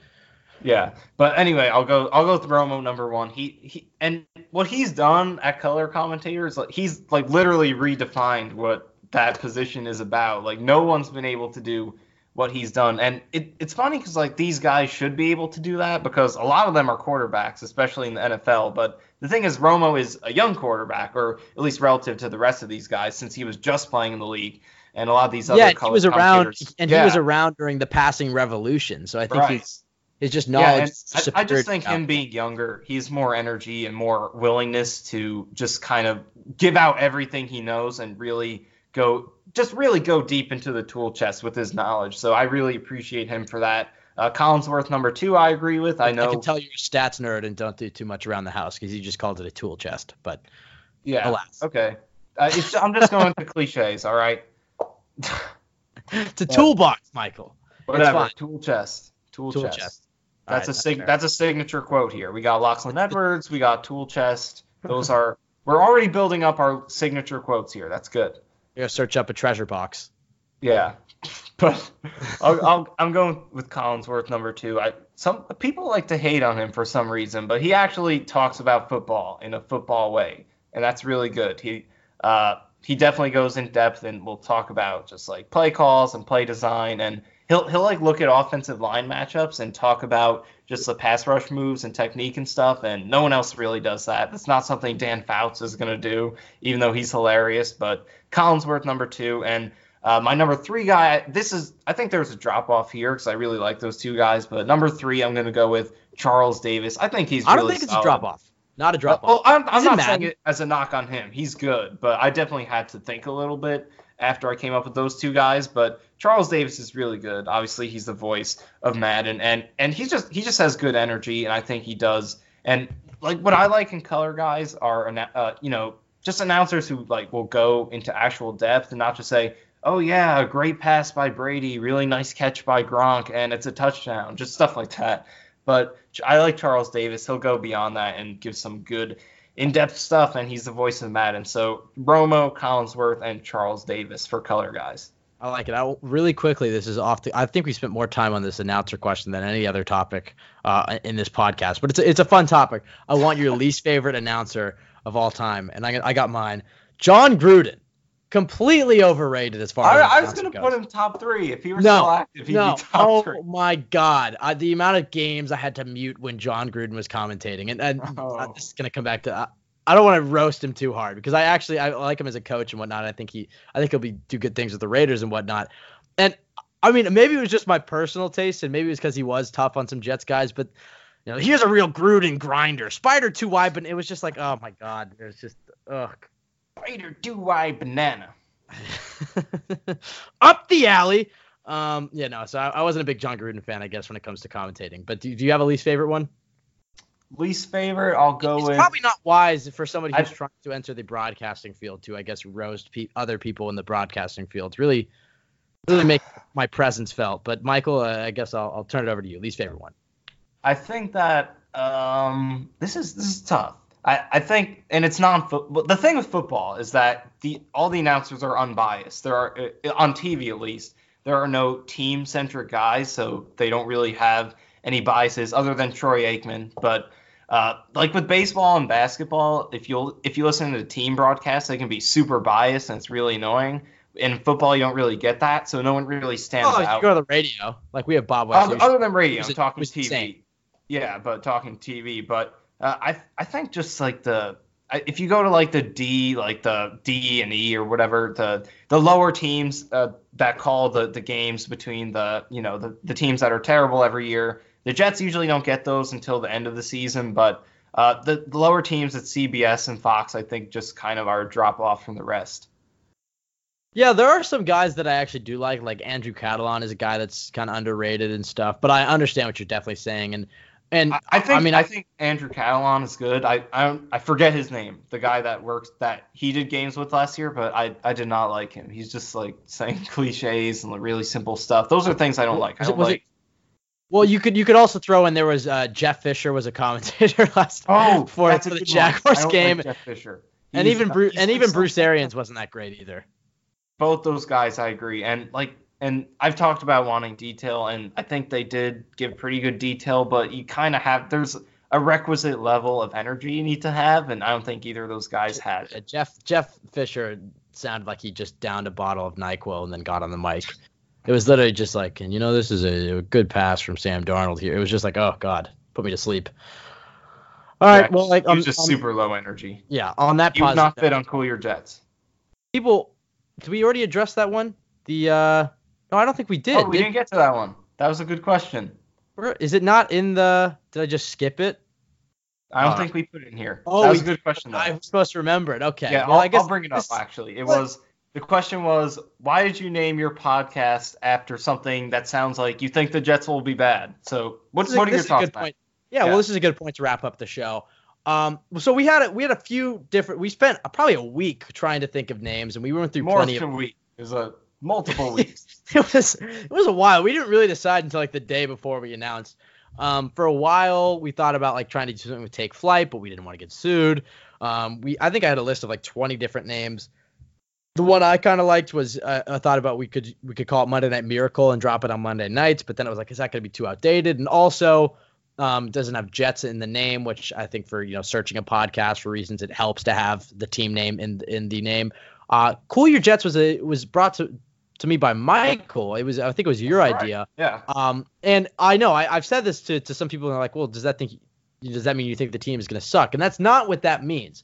I think our idea with Cool Your Jets was, you know, I think a lot of times in sports talk radio or even the Jets fan base or Twitter, you have a lot of reactionary. This guy's the worst player of all time. This guy's the best best player of all time. But the podcast that Michael and I are trying to host, we we want takes that are well founded in research. Obviously, Michael is, is is wicked smart and knows knows his shit when it comes to analytics. But we wanted stuff that was appreciate that. was was well grounded and and well researched uh, and not too reactionary. Um, so I guess that was kind of the cool your Jets.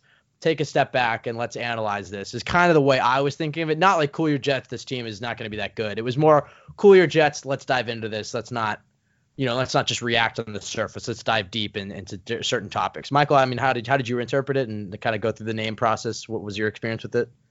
Yeah, that was well put. I think it's just it's a good pun and it has Jets in the name. I think those are two important factors when you're picking a podcast name, but I think you put it well. It's just it symbolizes just just the even keeled nature. I think that's something I go for with anything I write, anything I tweet, just being really balance and understanding the best that could happen, also the worst that could happen, and just settling in the middle and understanding both sides of the story. So I think just being even keeled and balanced. Cool your jets. Just we're gonna talk about this rationally. I think it makes sense in that regard. Yeah, I agreed. Um, if you'd like to follow Cool Your Jets, uh, the, the Twitter is at CYJ Pod. Uh, I run the Twitter, um, but you know, obviously, it's it's representative of the whole show. Uh, if you want to follow Michael, he's at Michael underscore Nania on Twitter. If you want to follow me, it's at Ben W Blessington on Twitter. Uh, we're planning to try to do this every Monday. Um, this week might be a little different, as I mentioned at the top. We're trying to get it on iTunes, and there's a approval time you have to wait, and so we had to submit the test episode. It was a whole thing. Um, but I do expect to be approved by Monday, maybe wait until Tuesday. But um, uh, in the future, these episodes will be will be out every Monday. We just record them on Sundays after the games. Um, uh, and we're going to try to get it. We will have it on Spotify. We'll we will have it on Google Play, on iHeartRadio, Stitcher, any place you want uh, to listen to podcasts. If the if you have a, a place you like to listen to podcasts and we don't have it there, you can just tweet at us, and I guarantee we can get it on. The the place that we use to publish our podcast is very good and has uh, a wide variety of options for that. Um, yeah, we're just excited to keep doing this. You know, uh, I think I think this was uh, an improvement and a step in the right direction from our test show. We're really excited for this. Um, and especially uh, with our next episode, we'll have the ability to talk about real, actual football games that the Jets played, which is really exciting. Uh, Michael, before we close, anything else you'd, you'd like to say? Yeah, this was definitely a lot of fun. I think we improved a lot from the first episode, and this was uh, just based on how this went. I'm really excited about uh, the future of this show, and obviously the future of this team. Should be fun to talk about some real football next Thursday and when we come back next week. So definitely hope that everyone adds this podcast to their tool chest of podcasts. There you go. I'm throwing that phrase in there. That's our signature now. So uh, add this to your podcast tool chest. And I'm really excited to come back every week and do this and watch the Jets and Trevor Siemian and Luke Falk and all those other bums play against the Giants bums next week. uh, me too. And, and as you said, um, uh, I, I, guess uh, we're, we're, still establishing our, our chemistry. We're kind of like, uh, I guess, Sam Darnold, Robbie Anderson. We, we have got it down. We're getting there. Uh, we've had some good games. We've had some some down moments, but I really believe that that we're getting there. I guess you're more the Sam Darnold. You're the wicked smart. You know, the the analytical guy, the you know the guy that's kind of the brains of this operation. I'm Robbie Anderson. I got away with words. Uh, I'm all talent too. You know, I'm I'm in for for a am in a contract year too. So I'm hoping Turn of the Jets resigns me. So we'll see. That, that was yeah. a joke. We don't we don't do that. That was some of the jokes. You know, when you when you run a podcast, it was okay. It was it was solid. They can't all solid. be home runs. That was you know that was don't don't. It was a, it was a walk. It was a walk. It wasn't even a walk. It was a strikeout. Strike, it was a strikeout swinging. There you go. All right, uh, I guess we'll close on that. Um, go down swinging. I always, always, Michael, always go down swinging. Uh, thank you for listening. We really appreciate it. We got a lot, a lot of love uh, on our episode, uh, on our first episode. Uh, oh, that was a good point to, to bring up. Definitely make sure, please review this podcast. Please subscribe. Please like it and share it. Um, the reviews are a big, th- big help. You know, when you start a new podcast, getting getting a lot of reviews and a lot of positive reviews at the start can really boost our podcast. So we'll be tweeting a lot about that. Please review our show. Uh, feel free to tweet us. Um, but when the show gets on there, uh, gets on iTunes and whatnot, please review, please share. Uh, we're really excited. We got a lot of love and a lot of feedback um, from the uh, Play Like a Jet episode we did. Feel free to tweet us more feedback. We're still obviously working and finding stuff that works, but really excited about this podcast and the way it's heading. Really excited for Thursday's game. Um, and we'll be back next Monday with some more Jets talk. Thank you for listening. Everybody have a great week, and let's hope the Jets catch the W on Thursday. Looks left, fires one down the left sideline towards the end zone. Robbie Anderson, he's got it. That's a Jet touchdown. Dumps it to Bell, and Le'Veon Bell takes it 12 to 30, 35 40. Crowder, turns on the Jets. He's going to go all the way. Jamison Crowder. Now it's intercepted by Mosley. He's going to score, Jim. And he's in. Touchdown, C.J.